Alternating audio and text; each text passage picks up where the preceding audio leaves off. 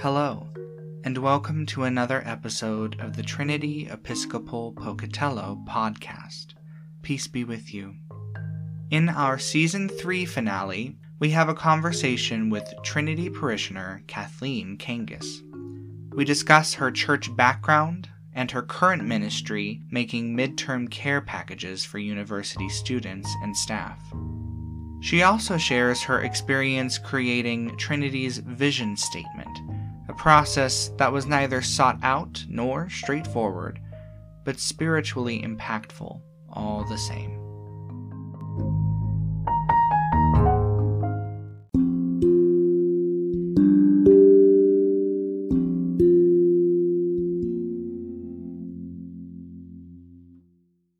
Hi, Kathleen. How are you doing today? I'm good. Thanks for having me here. Of course. So, you asked to be on specifically because you have knowledge about how the vision and mission statements were created. Before we talk about that, I did want to ask you what your background is before you came to Trinity. Sure. I grew up in the Midwest, a little town in Michigan, and I was a cradle Episcopalian. My mother was from Great Britain, so for her, the Episcopal Church was because it's the Anglican Church, it's the branch of the Church of England. So that's where she felt at home. My father had taken her to the Finnish speaking Lutheran Church, which certainly didn't feel like a good home for her. So I grew up with the Episcopal Church. It was a very tiny church, not quite as formal as some of the churches. And in my early 20s, I partly quit going to church for a while and partly tried out some other churches. And somehow I always find myself wandering back to an Episcopal church.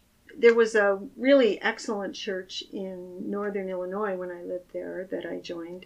And I guess that's where I feel like I turned into a grown up member of a church. I started really doing things and thinking about the leadership and how the church comes together. So that was really a good experience for me. Uh, and then I left there and uh, went back to graduate school. I went to Purdue to earn a PhD. I was, you know, given up a professional role, felt like I was going back to school, everything was changing. I thought the church would be the place that I would be still an adult member. And so I tried to go to the community church there, and they were having a lot of problems, and it just was not a good placement. So I ended up going to the student chapel at Purdue, which which was fine, was positive. So then I took a position here at ISU in 1990. So Trinity was where I would come to look for a church home. There were some issues at that time, and it was a little difficult to get involved in the church, but eventually, obviously, I did. And I really think of Trinity as a big part of my marriage, Robert and I we met here. His father was a member here, and he started coming here. Rita was an old friend of his from the college days, and Rita Haggart. She gives herself credit as our matchmaker, which is partly true. She was really encouraging him to ask me out the first time, and he finally did. So we were both very strong members here and very active at the time that we started dating and then got married. Uh, he was the senior warden, and I was the chair of the parish life committee. First time he asked me out, actually, we laugh about this now. I didn't know what he was asking me for. Uh, he asked me if I was free on a certain night. My first thought was that he's forming a new committee to do something, and I didn't know that I wanted to take on one more job, so I said, Why? And thankfully, he had the courage to give me an answer. Well, I thought I'd take you out to dinner sometime. oh, like a date? Are you talking about a date? Yes, a date. Well, okay. so that was how our first date came together, and, uh, and so our our relationship really grew here at, at Trinity, and our wedding was here. Many of the people that were there are still around, so Trinity's been important to us our vision and mission statements are kind of different. And I know recently when we were going through the discovery mm-hmm. process, we were kind of re examining what those meant to us. And I, I say at the end of each of the episodes, we're weaving God's unfinished tapestry. That's our vision statement. Correct? Yes. Yes, and that at some point, the from when it was originally adopted, the vestry did make that adjustment, and I like that adjustment because it it really emphasizes the active piece. What I really wanted to tell you about is, in a way, it's kind of a personal story about my involvement. For me, this is a story of listen to the Spirit, even when you don't know where it's taking you. Because for me, this was a experience that ended up 180 degrees from where I thought it was going. I, I mentioned that as I first came to Trinity, I found it a little hard to get involved. But once I started doing some things here, it was like in the middle of everything. So it was still in the early 90s, and I actually was a member of the vestry. There were two gentlemen who were co treasurers of the church at that time. And they had done a lot of work to bring our financial management into the modern world.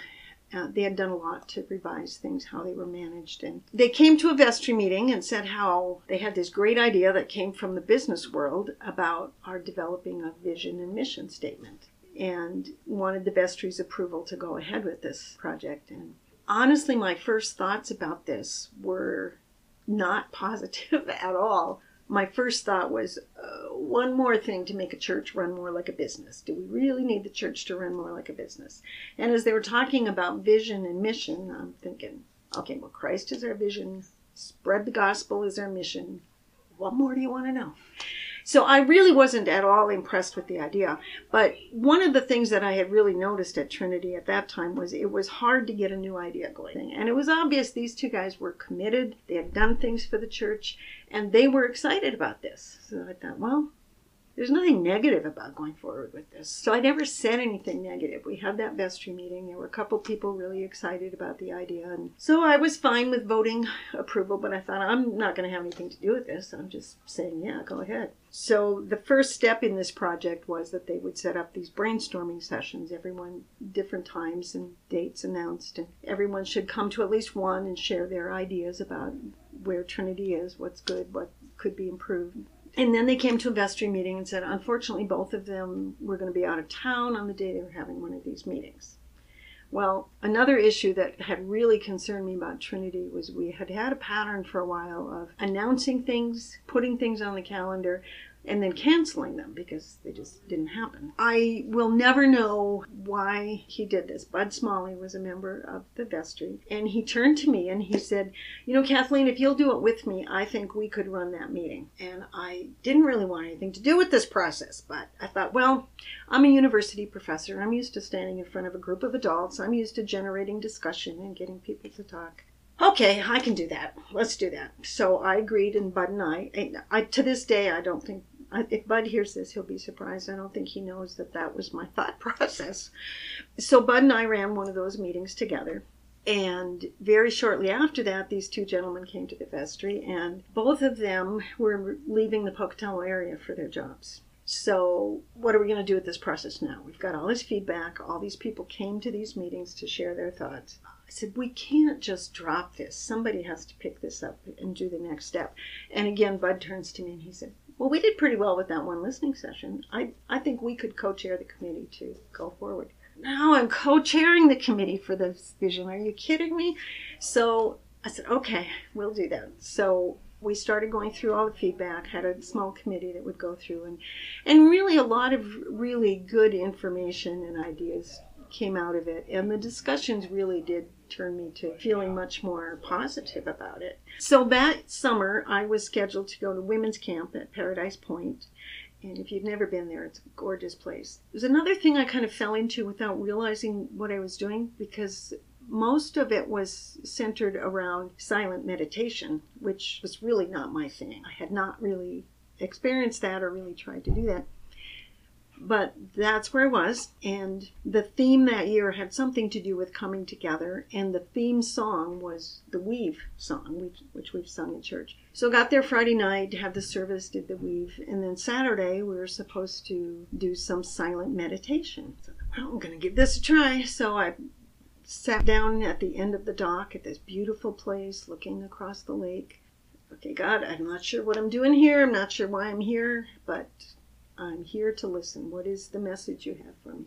And as I just sat there and tried to clear my mind and just do the silent meditation, sort of that entire vision statement came to me very complete.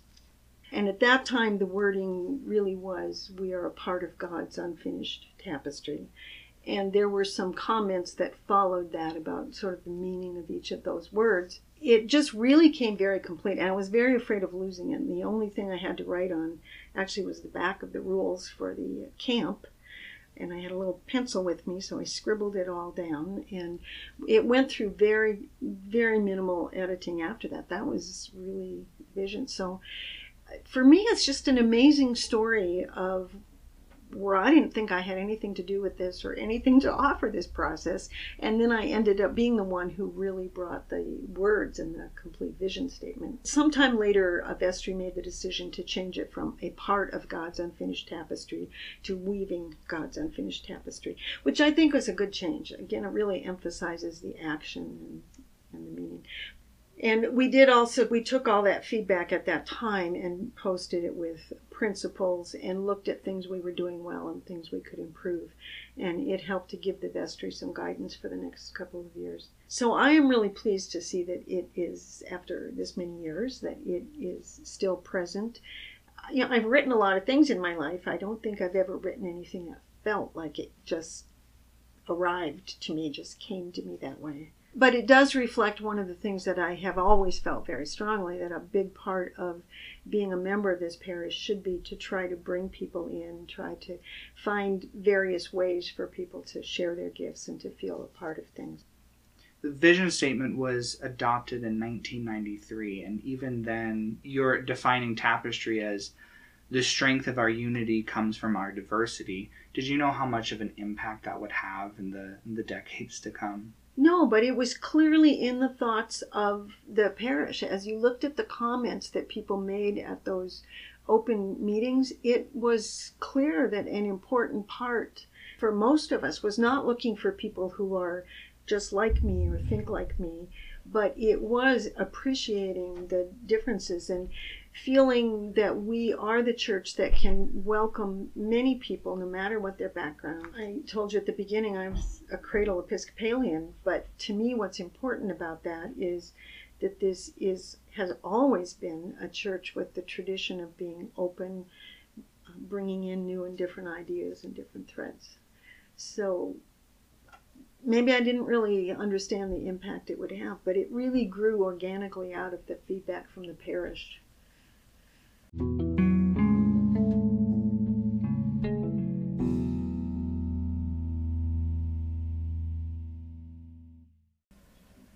About a year ago, you started doing a project for college students care yes. packages. Could you yes. tell us a little bit more about that? Yes. I'm I did tell you that I did my one of my graduate degrees at Purdue University, and there was a church there that did care packages. I think they did it in finals week at the end of the semester, but they put together these baskets with fruit and some kind of toy and treats and homemade cookies. And I was really trying to think about. Uh, a project for Trinity that would really meet all of our major uh, efforts, that would be outreach to a community that we maybe weren't doing quite as much with as, as we could. So, kind of raise our visibility, um, a, a way for people to share, and frankly, also in part a fundraiser, but also make an impact to people individually and sort of get our word out, our, our name who we are.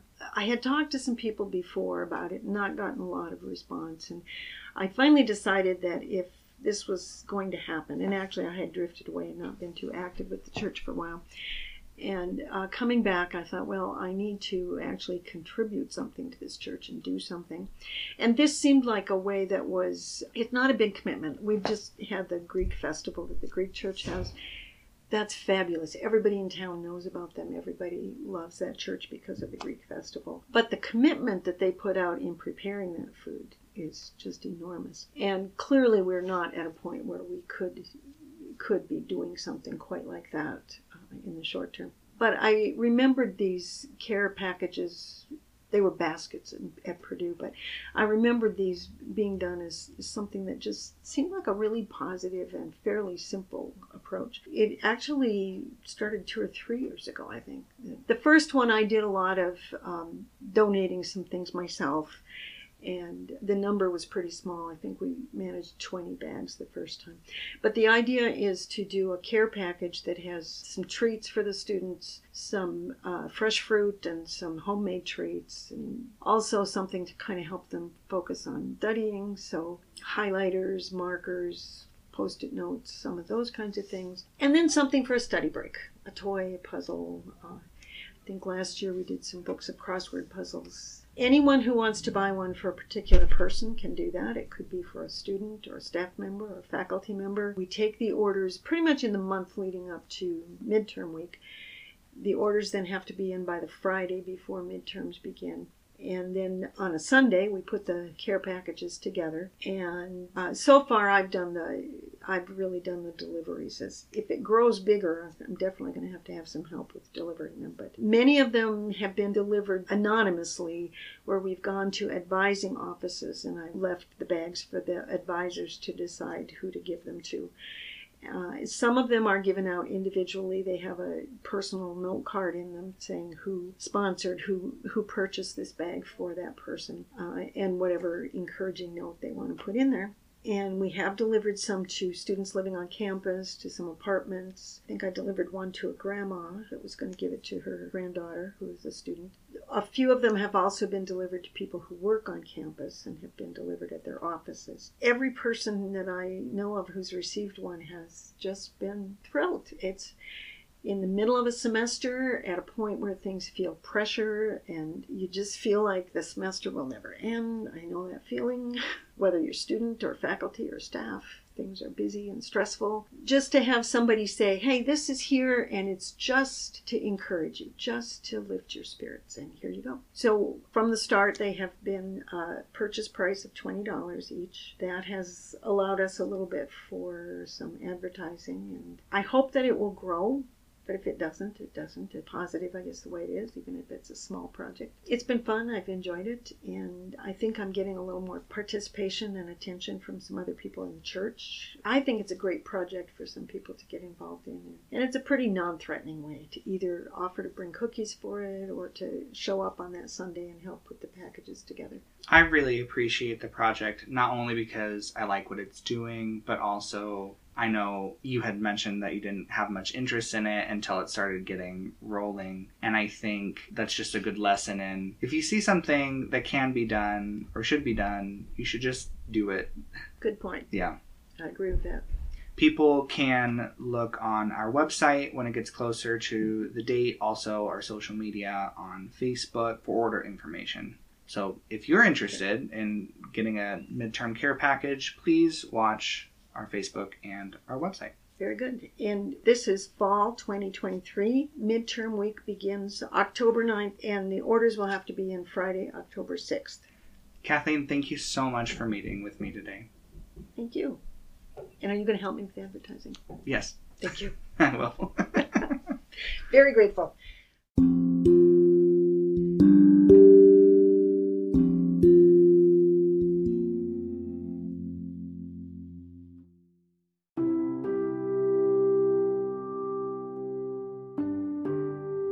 We are grateful you've listened today, and we hope you found something helpful in today's episode. Our mission is to weave God's unfinished tapestry, and by listening, you are a part of that mission. So thank you. If you would like to know more about our parish or the Episcopal Church, you can find us online at www.trinitypocatello.org. Thanks be to God.